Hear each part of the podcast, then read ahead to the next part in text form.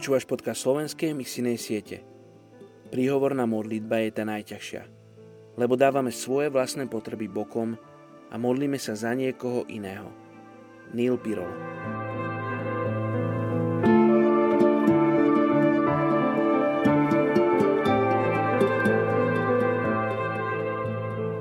Príslovie, kapitola 23, verš 2. Vodí ma na zelené pastviny, privádza ma k tichým vodám. Dnes sa modlíme za európsku krajinu Dánsko. Dánsko má 5,8 milióna obyvateľov. V tejto krajine sú pozostatky kresťanských tradícií a hodnôt, čo je vidieť hlavne v oblasti platných spoločenských zákonov.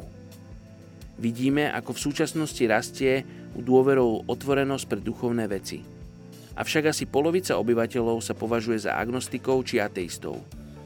V mnohých prípadoch však ani tí, čo hľadajú vyššie duchovné hodnoty, nenajdu kresťanskú vieru a ani sa nepripoja k cirkvi. Poďte sa spolu so mňou modliť za Dánsko. Oče, ďakujem ti, že ja osobne som mohol z Dánska prijať veľa požehnania. Od Dánov, od samotnej krajiny. Oče, ja ti ďakujem za to, že ty si používaš Dánsko aby sa šírilo kresťanstvo. Ja ti ďakujem za to, že v minulosti vyšli viacerí misionári do celého sveta z Dánska. Ti ďakujem, že tam existujú biblické školy, ktoré vysielajú, Bože, do celej východnej Európy misionárov. Ďakujem ti za ich prácu, ďakujem ti za to, čo všetko investovali do tvojho kráľovstva. A tak sa modlím, aby tvoje kráľovstvo zostúpilo aj v Dánsku na Dánov. Oče, aby spoznali pravdu, aby sa vymanili z otroctva hriechu, aby sa vymanili z otroctva ideí o tebe.